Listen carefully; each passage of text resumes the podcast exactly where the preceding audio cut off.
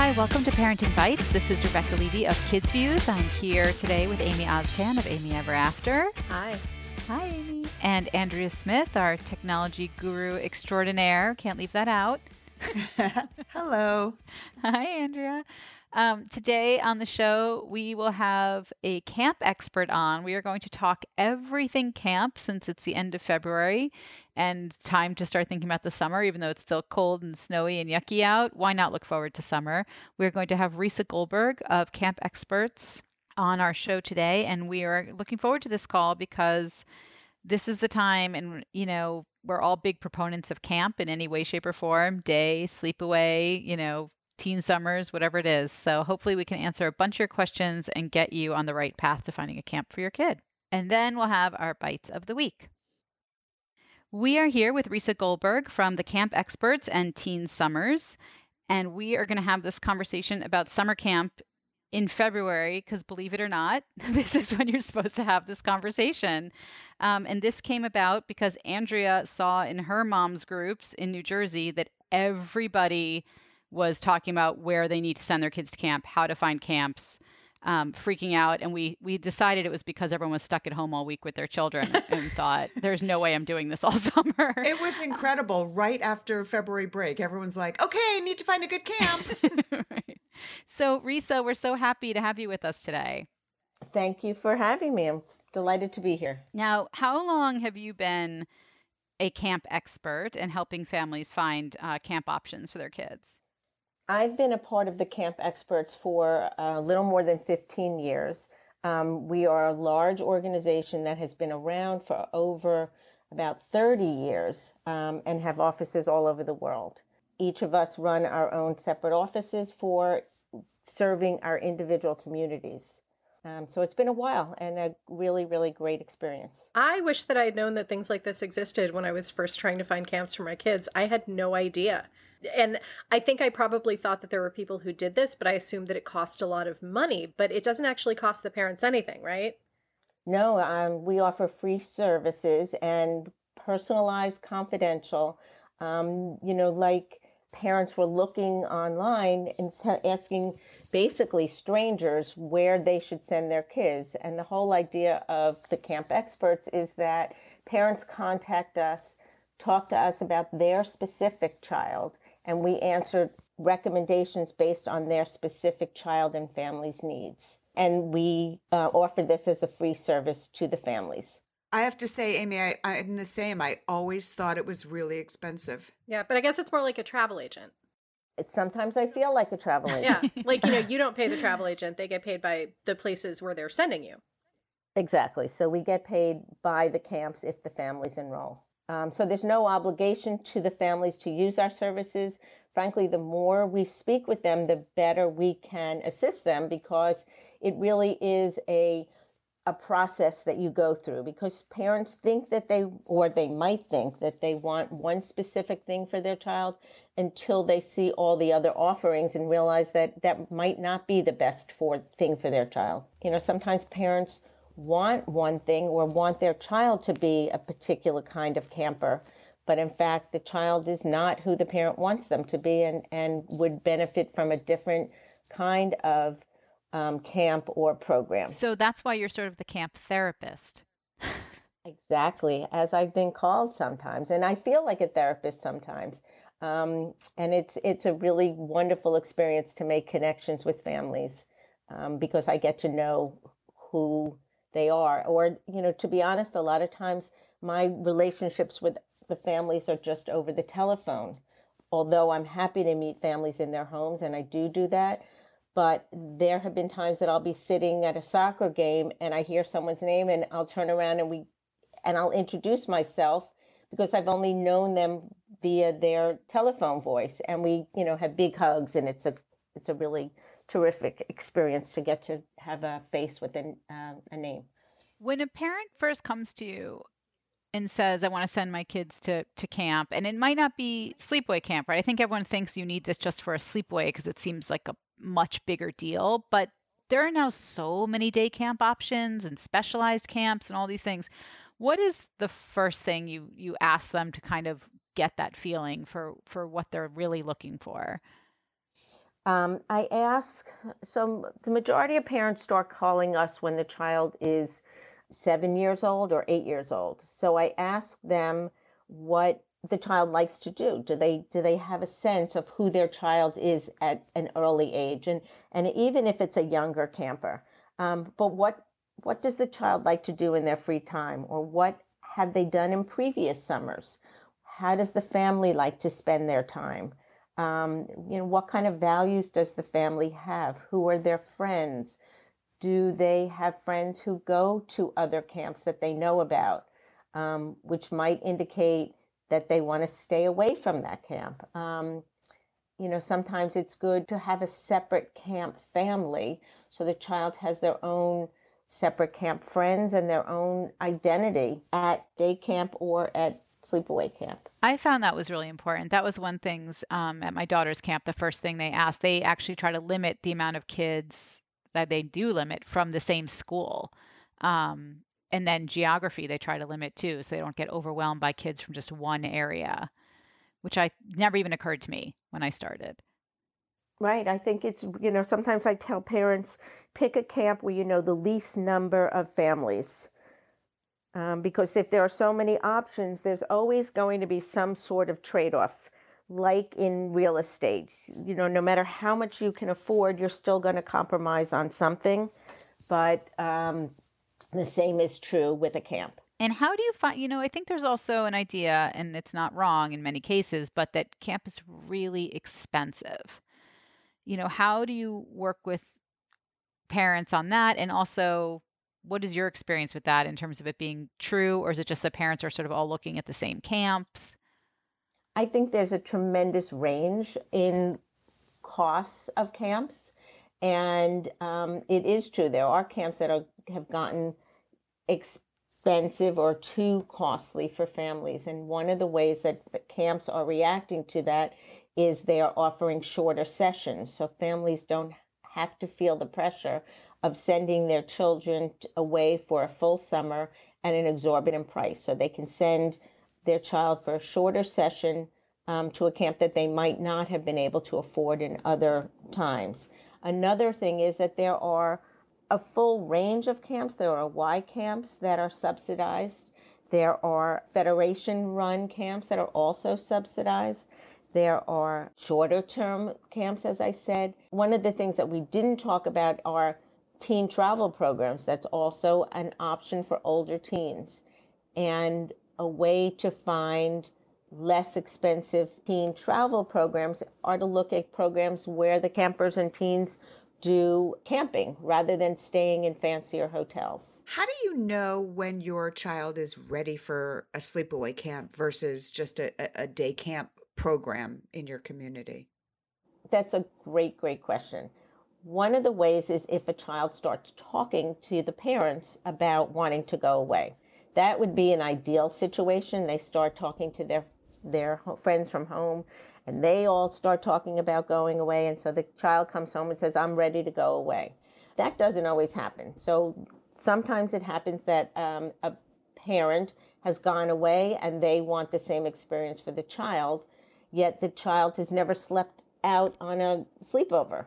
And um, the parents are then reluctant to start sending the child. And I think that the two don't necessarily correlate because a sleepover, you're in a strange place, whereas a an overnight camp, it's it's going to be an adjustment no matter what. So the purpose of sending a child, one of the purposes of sending a child to sleepaway camp is to give them a sense of independence from their family. It's a, to give them um, an opportunity to live with other kids their own age and to teach them how to get along with other people their own age, make their own decisions, figure out how to um, navigate the world without their parents there doing it for them. And when my kids were talking about going to the camp for the first time, um, to sleepaway camp, they were doing day camp here in Brooklyn. And my daughter was ready to go to sleepaway camp way younger than my son was, which worked out well because they're three years apart. So they started at the same time. And we it's it's a big financial risk if you're not sure how your kids are going to do being away and their camp actually offered an end of the season week for new campers who had never been to sleepaway camp before. So we took advantage of that and they got to try it out at the end of the summer and see if it was going to be a good fit. Did they like it? They loved it. They came back after that eight night, eh, the eight nights away, and were like, we want to go for the entire summer next year. I think you're really lucky. Yeah. I, I think, you know, there are really, really great ideas for the camps to do to offer exploratory weeks like that. But I really hasten to recommend that to parents, um, and the camps are going to hate me for saying this. But you know, what if what if the weather is bad and the child has to spend the whole weekend or week inside the bunk? What if the kids that are in the bunk who are also testing the waters are not their favorite kids, and those aren't the kids that your child is necessarily going to be with once they finally decide to enroll. And there are just so many variables that can work against you in in trial experiences. So hats off to your experience. That's interesting because I think the last time I brought this up a few years ago when we were talking about camp, Rebecca said you should never send them for less than two weeks. Was that you, Rebecca? never send them for less than two weeks. And a lot of kids end up hating the first week. And then by the end of the second week, they love it. Um, my son is a classic example of a camper who thought they wanted to go away and had only decided three weeks before camp started that he was going to go away. And he got to camp and immediately was so homesick, he wanted to come home. And I was determined for him to spend the entire summer away, not for my selfish reasons, but because I thought it would be a great experience for him. And I knew that I wanted him to learn to overcome whatever fears were carrying him through. And he would write to his grandmother and say, Please take me home. And his grandmother would say, I'm sure your parents will come and get you if you want to go home that badly. But I refused. and he stuck it out. And eight summers later was the all around camper that won the all around camp award for being the best camper that, that um, basically the camp had had in a really long time. Um, and he's also still friends with his camp friends. So it really he he learned a very hard lesson, but I'm proud of him for it. I'm sure he he made it through great. You know, it's funny you talk about him learning a lesson, and I think it's also about parents learning a lesson because when my son first went to camp, it was only for two weeks. And the first letter we got literally was like, I'm so sorry if this paper is wet. It's because I've been crying. oh and my God. My pillowcase is wet every night from the tears, and I miss you so much. And I turned around, and my husband had car keys in his hand. and I said, What are you doing? And he said, I'm going to get him. This is terrible. And I was like, This was five days ago. You know, right, it's a letter. Right. He wrote it. It took two days to get out. It took two. Let's just call. And of course, we called, and and he was fine. And by the time he came home, he, you know, he had an okay time. He did go with his best friend, which was nice because he's the kind of kid who just needed that familiarity. But in the end, we discovered that that just wasn't right for him and we made a different decision the following year but it's it's so interesting because it was my husband who was the first one who was just going to go get him. That's it. So yeah, it's hysterical. I mean, your parents have to learn to edit their letters, um, or these days their emails back to the kids, and not report back on how much they miss the child or how you know how much the child is missing at home, and just put on a cheery face through it through it all. It's really really difficult. But you bring up a really interesting point, which was another thing that I advise parents that you have to know yourself. Are you the kind of parent that needs a lot of hand holding? Do you, and in that case, you find a camp with a director who is um, much more available and probably a smaller run camp. And that brings up something else. Um, I, know different camps have different policies on phone calls. And the camp that I sent my kids to didn't allow regular phone calls. It was really an emergency only thing. And the first summer that my kids went, my son was actually going to have his ninth birthday at camp. And as a mom, I just felt like we should be talking to him on his birthday. That just seemed like something that we shouldn't let go by without talking to him. And it ended up being the worst phone call of my life. I mean, oh no. Yeah, like as soon as as he heard our voices, he started sobbing. And so we started sobbing. so, and, and I totally regretted it. So, how do you feel about communication with your kids during camp? Me personally, I'm more old school. I think, you know, that that separation is really, really good for them. And I think that kids hear their parents' voices and they start getting homesick and it brings up, you know, emotions that they don't necessarily have um, until they have that one one moment you know that they have that chance to talk to the parents. So i think that you know a lot of camps wait at least a week to allow a phone call if they allow them at all. Um, but it's really an individual an individual idea you know a lot of camps post pictures on a daily basis a lot of camps will have get, you know parents ha- are connected on a constant constant basis um, I, I forget the name of the actual YouTube video. Repeat, repeat, repeat. Yeah.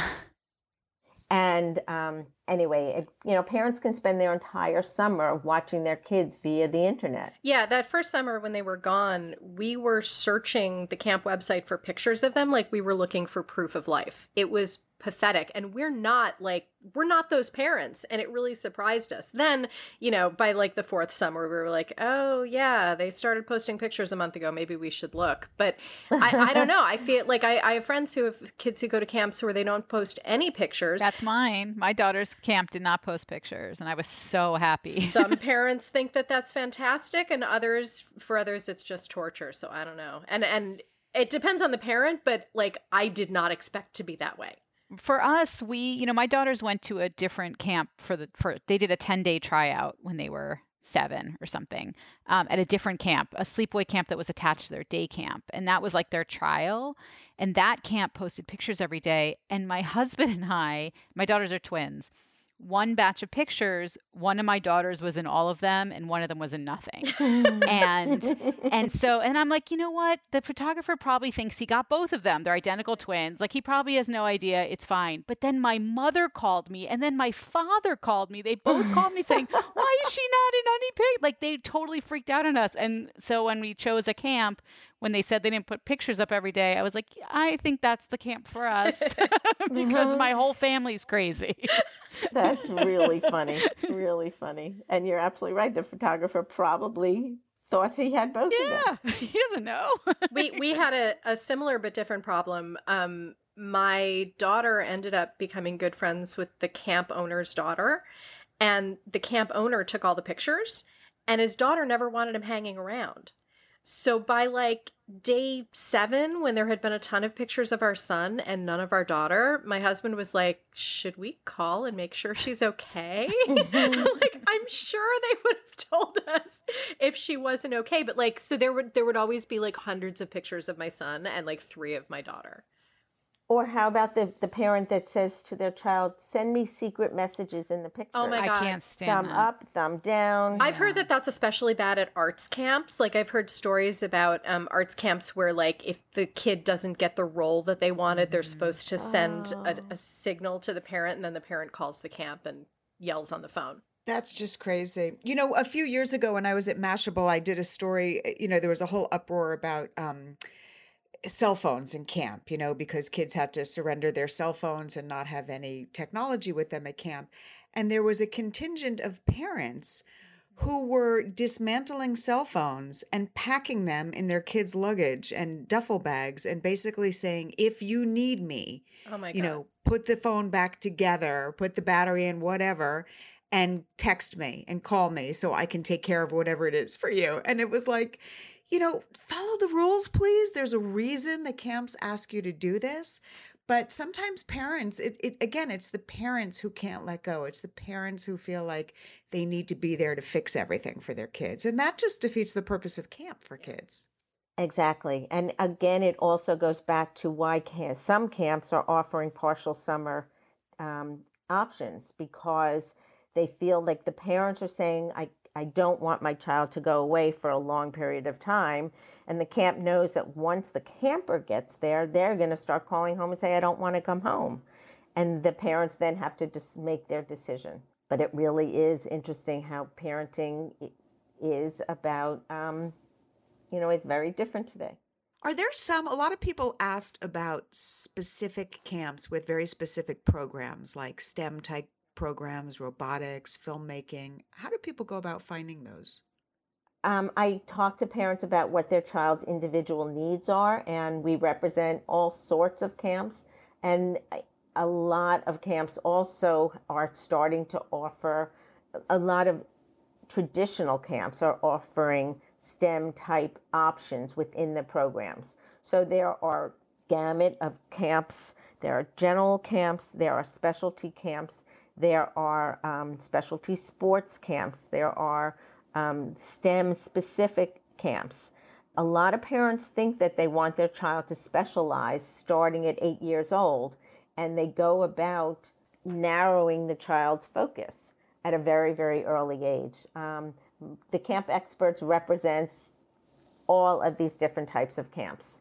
And a parent, again, has to decide do they want their child to have a typical camp experience? And then when they get a little bit older, start specializing more um, and focusing their child's direction. Risa, do you get feedback from parents at the end of the summer to see, you know, how it went, if the match was right, um, and then sort of adjust your recommendations? You know, I mean, I, I assume sort of camps change, kids change, you know, things things definitely change. Um, how do you adjust, you know, how you recommend things or how your perception of camps, you know, changes? I only recommend camps based upon the feedback that I've gotten, but um, I tour every camp um, throughout the summers. So I, I cannot go to every camp per summer, but I rotate the camps um, on an annual basis based on the different territories and share notes about my tours with all of the other associates that throughout the world that um, are doing the same thing um, that I'm doing at the Camp Experts. And I try to get as much feedback from the families as I can. Um, I reach out to them, I call them, I send surveys, and if I do not get a good recommendation back from the family who attended, then I try to place them at a different camp and I will go back and revisit the camp to see what has changed. So I really, really, I think the best thing that a parent can do is give me their feedback. That's really helpful because I think what you're what you said, you know, at the very beginning is really true, which is just that people are getting recommendations from strangers based on nothing, not knowing who that child is. You know, you could be getting a recommendation from someone whose kid is completely opposite of yours when you're just asking on Facebook. Um, so it's really i just yeah it's really worthwhile for people to use someone like you to use an expert who has visited who actually knows um, but who also wants that feedback at the end because you know i do think parents they shouldn't give up just because their kid might not like a first camp. Um, i was that kid i'll be fully honest i hated day camp the second i went and that was it for me i never went to another camp. Um, and i think you know parents your initial reaction is to freak out and decide it's just not for your kid but there's probably there's so many choices out there now and there there's just you know don't give up i guess would be what i tell parents it's so worth it. Um, i think that's you know that's great to hear um, and i think camp is one of the best gifts that you can give your child and they're very lucky to have parents who are willing to to um, give children that opportunity. Yes and it's also i will say a gift to your marriage. I'm just going to which I think we've discussed yes. before. I have a friend who thinks there's a lower divorce rate among parents who send their children to, to sleepaway camp, but um, it's her theory. Oh, that's very funny. Um, but it is um, as much as you miss your kids, it is if you send your kids to sleepaway camp in particular, it's quite unbelievable to all of a sudden have this alone time with your spouse um, where there's no babysitter, not where you really don't have to think about what you're doing with your children uh, even if it's just a week, it, it's kind of a remarkable thing that first time. It was magical. Uh, well, thank you so much, Risa. This was so helpful. And we will put links to your site and to lots of things talked about today on our show page. And, you know, maybe we'll have you back at the end of the summer and get a, get a report on, you know, things you've seen change or new trends in camps and, and how people can sort of plan forward, not just wait till February. I look forward to it. Thank you. And and one other thing is that the you know one of the reasons parents start talking about camps in February is because not only are they they realizing summer is already here and they haven't planned for their child's summer this summer, but a lot of parents spend the summer before sending their child away to camp going out and touring the camps and they get to see the camp in action. They get to see the kind of kids that attend. They get to meet with the different directors. And a camp is so much more than just the physical layout and the activities that they offer. And you can also save some money if you book earlier. Absolutely. Early enrollment discounts are a great incentive. Yeah. Our camp didn't have that. never, never made me. I was like, really? Um, but thank you so much. That's great advice. And people should. They should tour why not? Like you have to tour every college now. why not go tour camps? um, but it's actually a fun summer activity, right? It's beautiful. Every camp is located somewhere beautiful. So if that's something you want to do, you can work it into your summer. Right, but don't spend the whole summer doing it. No, God, don't make yourself crazy or your child. Plus, they'll all look the same right. after a while. But well, right. So don't, you know, I, I suggest no more than three or four camps. Great. Um, and that really should help you. And it, hopefully, you know, we've given the parents the correct um, direction, and, and that's why three or four camps should do it. Perfect. Thank you so much, Risa. Thank you for having me. It's been a pleasure. And we will be right back with our bytes of the week. We are back with our bytes of the week. Amy, what do you have? Okay. I had such a dilemma when coming up with a bite for today because I was basically trying to decide between a couple of small things that were so pure and joyful and something that was just so horrible and depressing.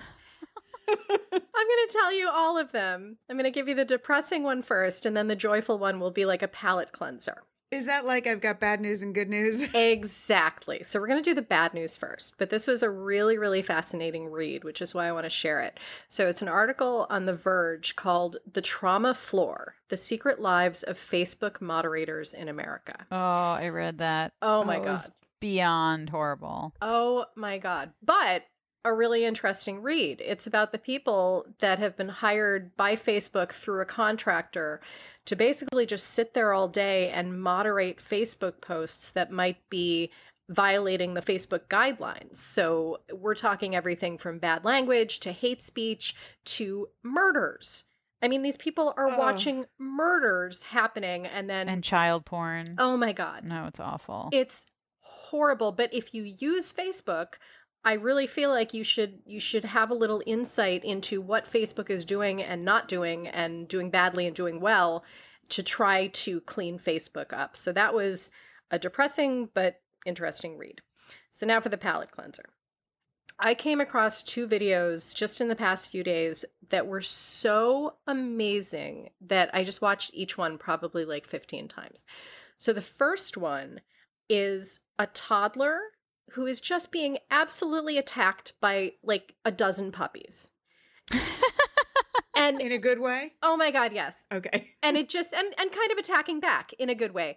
And it goes on for like several minutes and you know, he's in like some kind of pen, like big pen with the puppies. So like he's running around and they're chasing him and knocking him down and he's hugging them and it is the most amazing thing. It's just it's wonderful. And then if that isn't enough, there's this dad in Canada who put a microphone on his four year old during his son's Timbits hockey practice. Just listening to this four year old babble to himself when he's out on the ice is just incredible. Like, the kid himself isn't incredible. Like all four year olds, if you did this, would probably sound this adorable, but like it's almost like hearing the inner thoughts of a child as they're playing. And it's, Aww. it's, oh, it's so good. It's so good. So we'll link to those. You know, my son actually told me about that yesterday. He's like, "Did you see the the hockey kid video?" I mean, even he thought it was adorable. It's just so cute. Yeah. Yeah. That sounds much better than your than the Facebook moderator. Uh, yeah, so definitely do them in this order. Right. Oh, all right, Andrea, what do you have? Okay, I think this is the last of my houseware show, and I'm so surprised because these are all such low tech things, right? Usually I'm all about the tech. And what was it, my Angry POTUS last time? You know, yes. I, I'm loving these houseware things. So, you know how we all have um, sideboards or cabinets filled with trivets that our kids have made or trivets that you've bought, you know, in places that you've traveled to or someone has given you as a gift.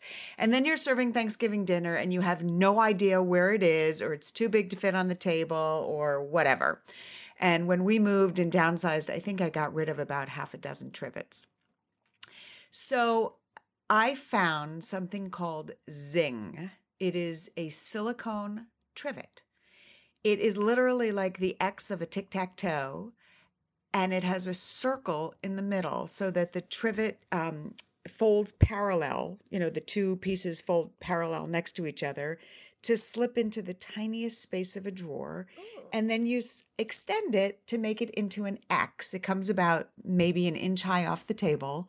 It comes in funky colors. It's all silicone. It's heat resistant to 500 degrees. It's dishwasher safe. And it's about $7. Wow.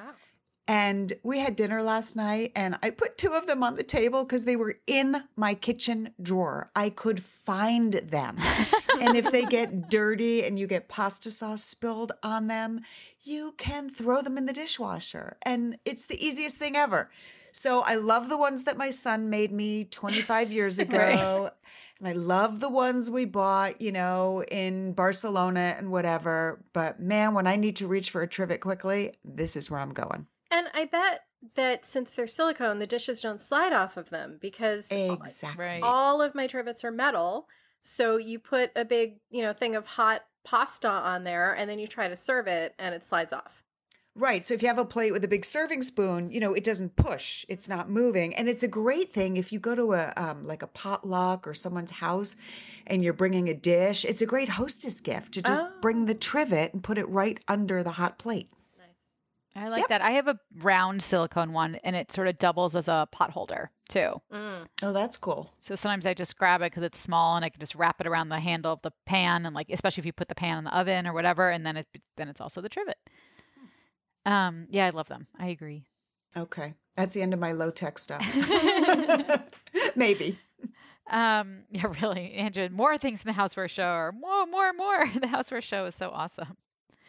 Um okay, so mine is in line with National Unplug Day this weekend, where you're supposed to unplug from Friday night through Saturday night. Oh, yeah. That's this weekend. There was a great article by one of the tech um, columnists in the New York Times, Kevin Roose, wrote an article called Do Not Disturb How I Ditched My Phone and Unbroke My Brain. It is fantastic um, because he's horrified at doing this. He's not like, woohoo, I'm going to do, and he's not preachy. He's really like, how am I going to do this? This is horrifying. But he realized that he, and he's tried everything. He like tweets, tw- deleted Twitter on the weekends, put his screen grayscale, put app blockers, like all the things that people tell you to do. He's like, none of that worked. Um, so he connected with a woman named Catherine Price, who is a science journalist and the author of How to Break Up with Your Phone, which is a 30 day guide to eliminate bad phone habits. So it's sort of like quitting smoking, it's like a 30 day plan. Um, and she kind of walked him through it. And he goes through the different steps he took to getting down to doing a finally 48 hour, even though she just says to do 24 hour, which is what this is, um, total detox. And one of the things that was really interesting, which reminded me of when my mom went to Smoke Enders, which is one of the first things they do, is not let you use your phone as a crutch. You know, there's certain times where you know you're going to stare at your phone. And so he started to realize, because he wasn't allowed to, that he just automatically looked at his phone when he stepped out his front door. Like, or while he was waiting for a chip reader at the drugstore, he always checked his email. Like, he had these habits that were just built into. So he had to start first breaking that. Um, and he started telling his wife what a hard time he was having. And she was telling him how fabulous it's been since he started doing it, that he was more present and attentive at home. He was actually listening to her instead of like distractedly nodding and mumbling. Um, they call, they actually have a name for this, which is called phubbing with a PH, which means snubbing a person in favor of your phone. Um, it says studies have shown that excessive phubbing decreases relationship satisfaction and contributes to feelings of depression and alienation. And he said he's been justifying this by treating it as professional necessity because he's a tech writer and he has to know when news goes on. And this Catherine, this author, said like, nope, like you really you really will be perfectly uh, you know in tune with the news and everything without doing it for you know without checking it 25,000 times a day. Um and he describes his 48 hour break and he loved it um he like could feel his nerves softening he said his attention span started to stretch out what he realized was he couldn't hold long conversations he couldn't read a book Oh um, except in little spurts. Like he was really getting affected by it. So he that weekend he lit a f- fire. he looked at stars. He read books. Um, he stopped needing putting his headphones in and checking all of his email while he walked down the street. So he started making like a concerted effort to actually look at the architecture around him, like look at what people were reading on the subway or doing on the subway. It was really interesting. That's so funny because a couple weeks ago I left my phone at a friend's house and I realized it on the way home, but I was like, whatever, it's the week. If I'd been if it had been like the weekday and I had to go out somewhere the next day, I might have just run back and gotten it. But the next day was Sunday, so it's like I don't need it. And I only missed it twice. Um, the first time I had to go to the bathroom. And I was like, oh, okay, back to the New York Times. And when I was going to get a shower, because I always I have a shower speaker and I always listen to podcasts in the shower. And I was like, oh, showering in silence. I don't like this. But other than that, it was like I didn't even bother to get it till like dinner time the next day.